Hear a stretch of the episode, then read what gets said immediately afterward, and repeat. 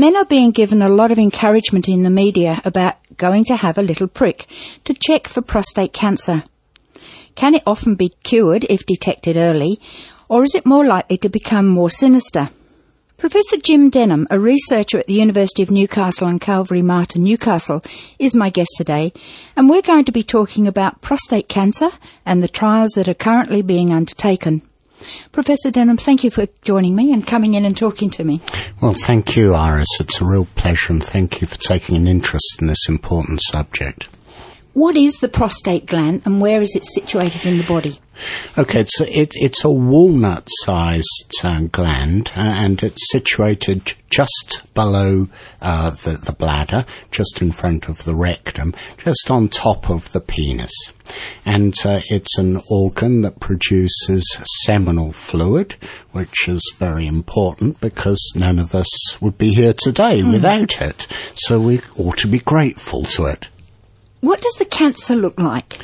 Well, cancers in most parts of the body look like small white areas of scar tissue with sort of little leads going to other parts. Uh, and if they're extending outside of an organ like the prostate, you can see it extending outwards. Does it grow within the prostate or does it attach itself to the outside of it and work into it? Yes, it uh, starts off inside of the prostate, uh, usually at the back of the prostate, uh, quite near to the rectum, which is why one can mm. feel it with rectal examination. But it's about a centimetre or more away from the urethral tube, which goes through the middle of the prostate. And uh, if the urethral tube is squeezed, uh, then one gets urinary problems. But because prostate cancer usually starts at the back of the prostate, mm. it doesn't squeeze on the urethral tube, and so usually there's no symptoms whatsoever until the problem gets really bad. There's an advert on television about the fellow who has problems getting a flow of urine up.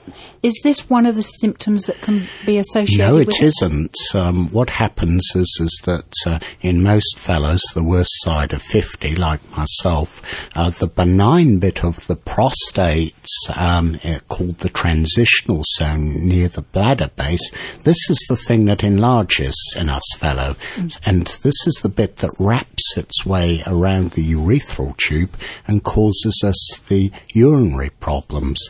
And this benign enlargement of the prostate, uh, called BPH has nothing to do with prostate cancer, but it's so common that you frequently see BPH and prostate cancer. But it's the BPH that's causing the urinary problem rather than the prostate cancer. Like breast cancer, is it more prone to develop because the cancer is in a soft tissue, or is it because it's involved with reproduction and hormones? Well, it's certainly very much like breast cancer, and really um, the reason it's developing is to do with, uh, if you like, its sexual function and its dependency on the hormone environment in the body. And what happens in both men uh, and women, uh, the fatty tissue in our body actually alters uh, the uh, the sex hormones and can change them for the worse. And this is one of the reasons why uh, in countries uh, like China um, and the Far East, um, where diets are generally poor and sparse and people are thin, the incidence of both breast and prostate cancer is actually quite low. However, when these countries become affluent, places like Singapore, and they start eating more food and Western diets in particular, then the incidence of prostate and breast cancer rocket upwards. So it's the fatty tissue that's the start of the problem, basically. Well, it's one Adds of the factors. Mm. Well, certainly one of the factors. Mm. Does it affect men over a certain age, or doesn't age come into it? Age certainly comes into it. Uh, I think, fortunately, it's quite rare in men under the age of 40. However, generally speaking, uh, it's a process that is starting in the 40s. So we do see men in their 40s. Certainly we see more men in the 50s. And uh, I would say the peak incidence at the present, because we don't diagnose cancer early enough, uh, is actually in the 70s. Does this increase that's coming in now, is this because we are, in general, more overweight than we used to be and therefore eating more, more fatty tissue? I think that's definitely one of the factors. It's also true to say that we're an aging population. Mm. There's zero population growth, so people are getting older. So both of these factors, I think, are combining to increase the incidence of prostate cancer taking that one step further, if the men were more aware of their diet and cut out even more fat than a lot of them are, would that help to improve their chances not to have it? Oh, I think so. And I think together with eating more vegetables and fruits, mm. and that would make a decided difference. In fact, it would improve a lot of health conditions apart from prostate mm. cancer. You don't often hear it associated with prostate cancer, though, do you? I mean, you should lose weight, eat fruit and veggies and keep your fat content down, but you don't hear it directly associated with No, I think that there's been just a silence out there in the community about prostate cancer. And uh, as a matter of fact, two or three years ago, uh, Lindy Burns asked me this question. Uh, mm. Look, uh, Jim, you know, why is it we hear so much about breast cancer but nothing about prostate mm. cancer? And I thought, my God, that's a difficult question. So I said to her, well, it's because we, we don't read very much about it in the magazines. Mm. For instance, you'll never see a single story about it in Rugby League Weekly. Anyway, she, well, well, she laughed and then asked me some easy questions that I could answer. But what uh, her question did was had me go back and talk to my friend Irina Madger, the foundation professor of nursing mm. here at Newcastle Uni, and we set about a research project to try and determine what the silence in the community is all about. And the fact of the matter is, is we found what I could have asked you for nothing, and mm. that is, is that women are the health managers of the, uh, yeah. the, the family unit. And if a woman doesn't know anything about prostate cancer, then generally speaking, her spouse will mm. know um, nothing uh, either. So um, w- women um, do read about health. They do take uh, a family responsibility for it, but there's nothing out there to, uh, to t- tell women anything, no authoritative uh, information. So uh, hmm. Irina and I set about um, trying to do something about it, and uh, she's written a book, What Women and Their Men Need to Know About Prostate Cancer, and uh, it's very well received. Does it prostate cancer run in families? It does. Um, something like one in ten cases of prostate cancer uh, you can see definitely family linkages, mm. and that is approximately the same as for breast cancer. It's mm. one in ten women, and um, the fact is is that both breast and prostate cancers are actually very common. For a fellow like me, uh, the wrong side of fifty, my lifetime risk is about one in eight. Mm. However, if I had a brother or my dad had had it, um, my risk would be three times higher than that. And if there were two family members, it would be anywhere between four and eight times. And look, mm. if there were three family members, it would be like saving Private Ryan. You know, it would mm. be, yeah. yeah. I guess it's something that we need to keep an eye on, just as a general thing. But I think we are becoming more aware of the dangers of prostate, aren't we? Yeah, I think we are, and um, I'm glad to say that thanks to the efforts of the local community group, um, this particular population here in the Hunter uh, uh, is really becoming aware. Is there an equivalent to a mammogram for prostate? Um, the equivalent uh, is, in fact, the, a blood test called the PSA, the prostate specific antigen. But uh, like mammography, it isn't totally specific mm. uh, for cancer. So it's specific for prostate disorders, but not for prostate cancer in particular.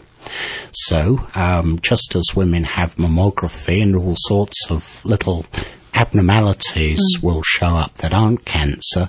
The same is true, in fact, uh, of the PSA test. So you can say that uh, approximately, um, fortunately, only one or two out of four or five uh, men who've got an elevated level have in fact um, got prostate cancer. And in fact, the figures are almost identical to the mammography figures. You're listening to Wellbeing, and I'm talking today with Professor Jim Denham.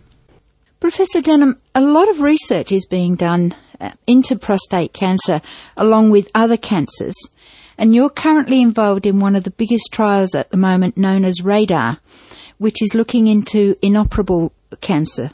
Will you explain to me what radar is, please? Yes, certainly. Uh, radar is, in fact, uh, the second of two large trials that uh, I've been involved in, and uh, both of these trials um, are looking at men who can't, for one reason or another, have surgery, but are lucky enough that their cancer does remain confined to the prostate um, region. And these men, as a rule, have had radiotherapy by itself as a treatment in the past. Mm. However, what we've been exploring is whether a course of hormone therapy known as androgen deprivation can be helpful. Now, what RADAR stands for is randomized androgen deprivation and radiotherapy. So what it means is that uh, a man is allocated to either one type of radiotherapy plus hormone treatment, the androgen deprivation, or another. So what we found in the first trial, um, and this started off in the 90s, we were people across Australia and New Zealand realised that the results of radiotherapy by themselves wasn't very good.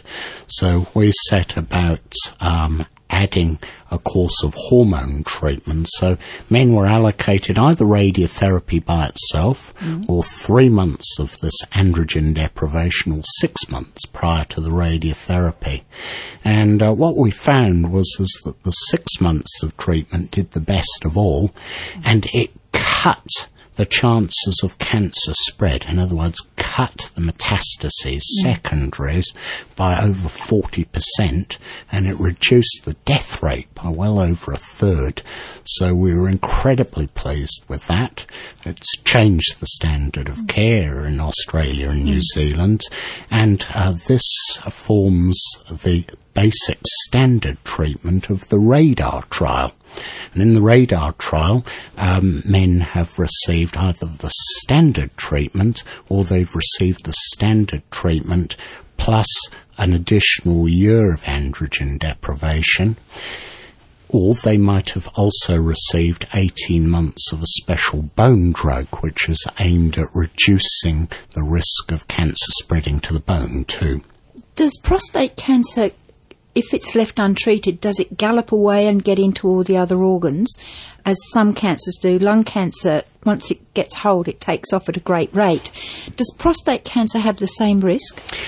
Look, uh, it certainly gets away, Iris, so it certainly can and does spread. So it'll spread into the lymph glands, it'll spread into the bony skeleton, but galloping is not the right word for it. It proceeds much more slowly. And I, I emphasize this because people think, okay, I've been hit with a diagnosis of cancer, help, it's going to kill me. The answer with prostate cancer is no, it isn't. It's a slow growing cancer. And this gives you the time to make up your mind about what you're going to do. Think about it very carefully. I've heard the saying that often men die with prostate cancer rather than from it. What sort of figures would bear that out? Yes, well, it's certainly true that that does happen, that men die of other things. Um, mm. However, prostate cancer can and does kill. Mm. For instance, it actually kills slightly more men each year than women in Australia, so it's 2,700 which mm. converts to nine men every day. And as I heard at a meeting last night, that works at, out at one every three hours and 32 minutes. So, um, look, prostate yeah. cancer is a, a killer, all right. But it's also in some men quite a benign problem too, and this is mm. one of the things that's tricky to understand. One end of the spectrum it can be lethal, and at the other end of the spectrum, in fact, it can be quite benign and harmless. So, in fact, uh, it can grow so slowly um, that it isn't likely to cause uh, harm uh, in uh, perhaps maybe a third of men. So to give you a figure, um, the mortality figures uh, aren't very good. Um, so this is an educated guess. So I think we can say that something like 6,000 men each year uh, will, will die with a past history of prostate cancer but not of it. And this is because most of them have had treatment and the cancer is under control. Mm and some of them have never had any treatment, and the cancer really has actually not caused them any harm. You mentioned that they can have treatment or it can be operable.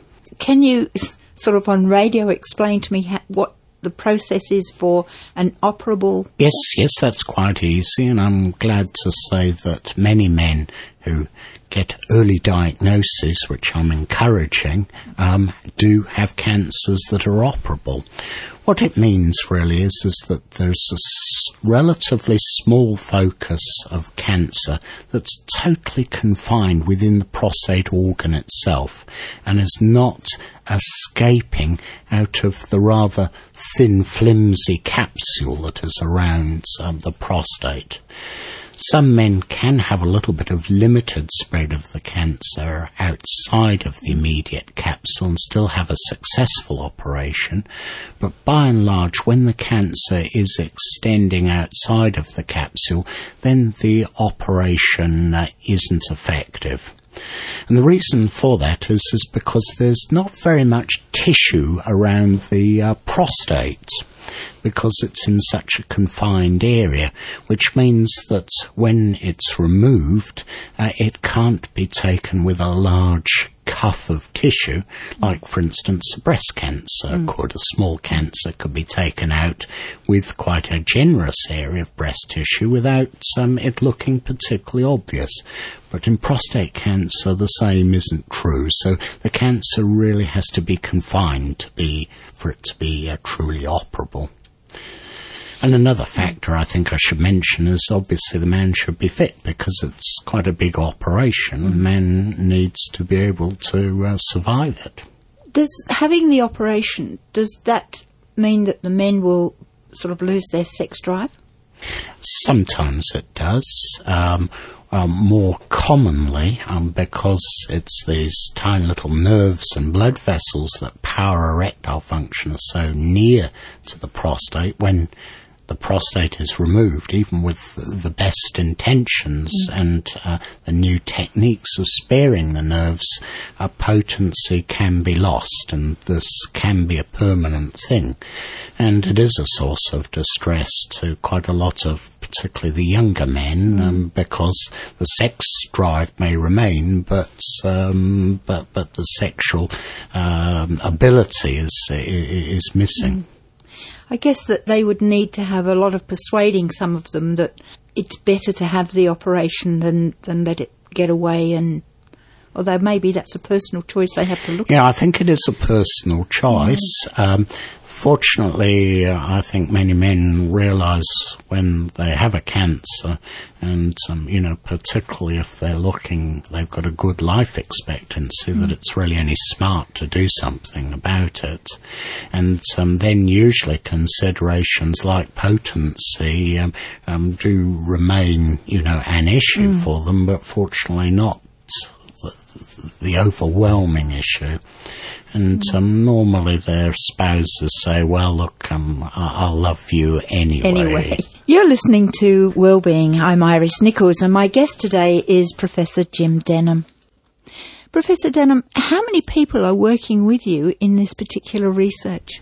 Okay, well, we've actually got quite a big team. Uh, in Newcastle, I'm working with a team of 14 people, so we're the, if you like, the coordinating mm. body for the whole of Australia and New Zealand, and uh, I'm very fortunate to have a wonderful um, team of really highly skilled um, people, and uh, they have to be because basically they're helping all the centres around Australia and New Zealand uh, with uh, all the treatments and uh, how they do things, how they fill in forms, etc., collect the data correctly. So um, what we have out there, outside of Newcastle, is uh, in the 9601 trial, uh, which was the one which was looking at six months of hormone treatments, And that was 800 men from 18 cancer centres right across Australia and New Zealand. Mm. So we were talking about something like a hundred specialist doctors.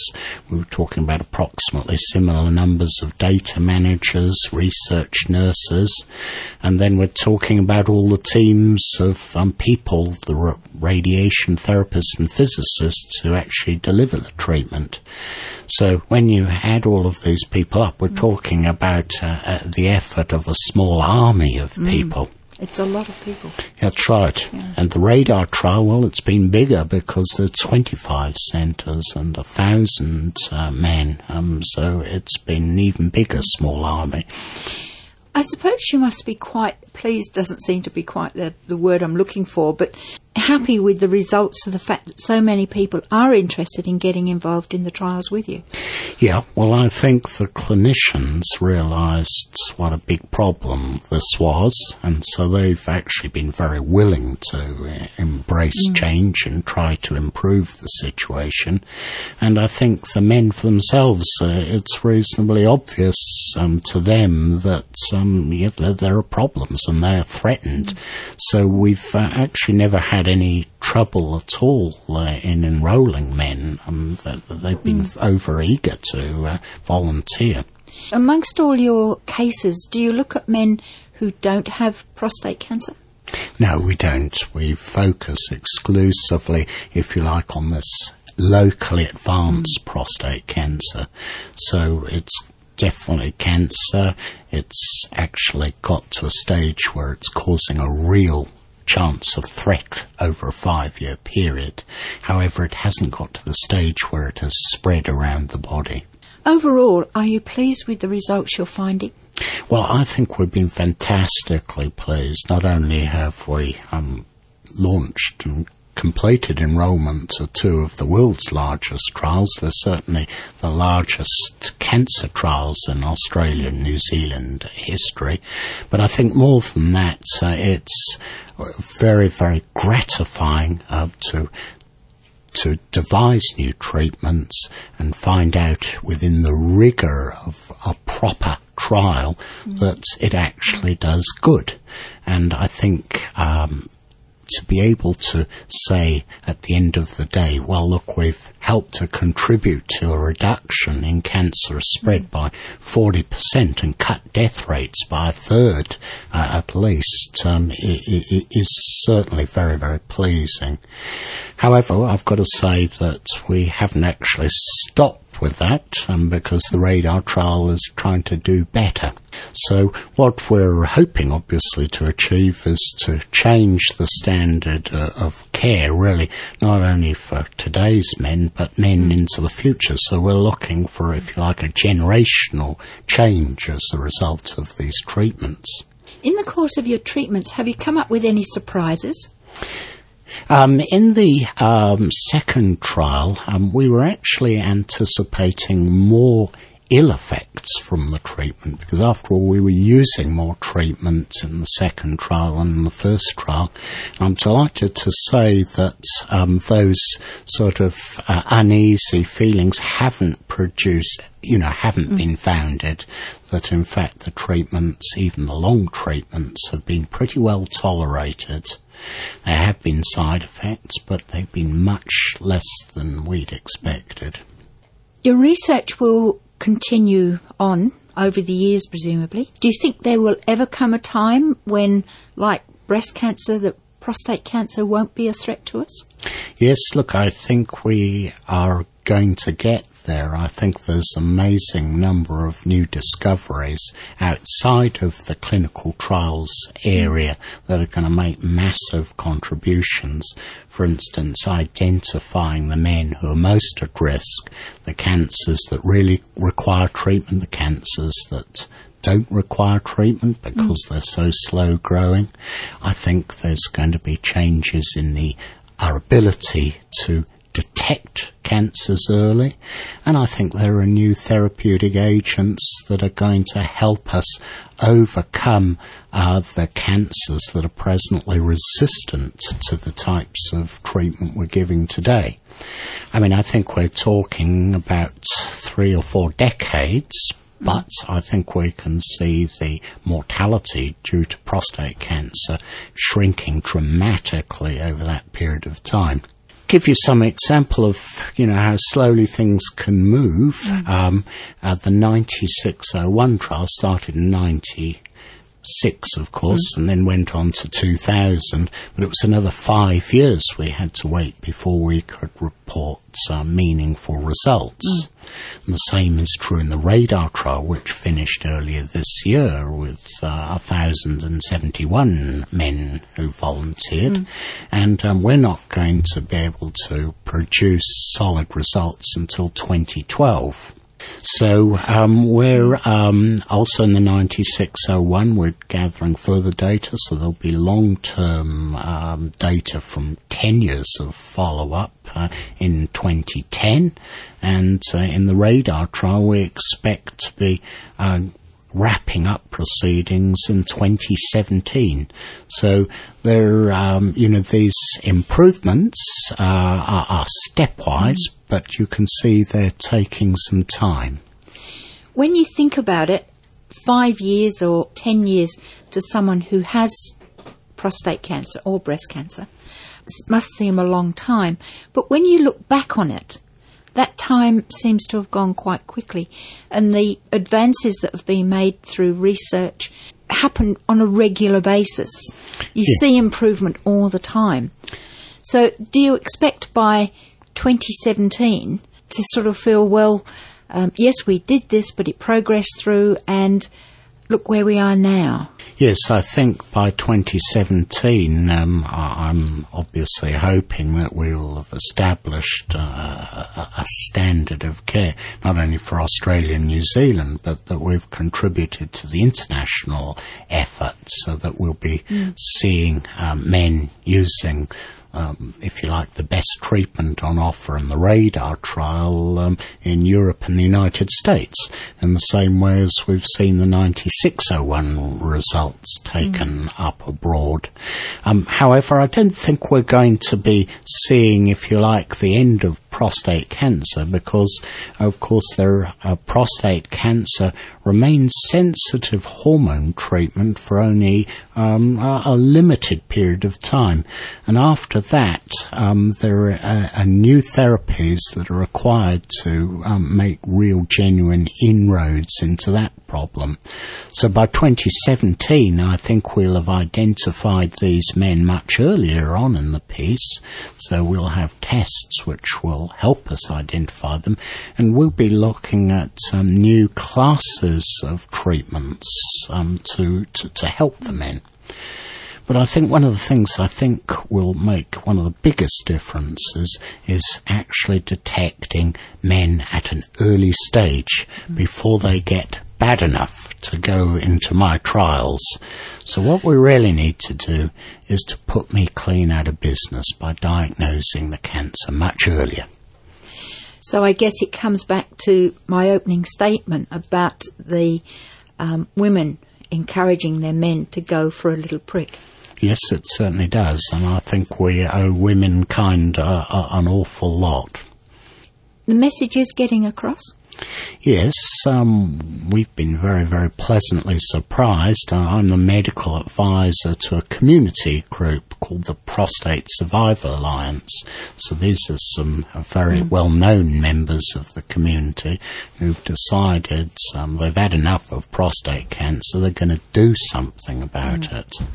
There's a higher death rate here in the Hunter region. In fact, all areas mm. north of Sydney um, than in Sydney itself. So um, the job they've taken on is to get the death rate down, and they've um, they know that it's going to be easy to do this if one can encourage early diagnosis.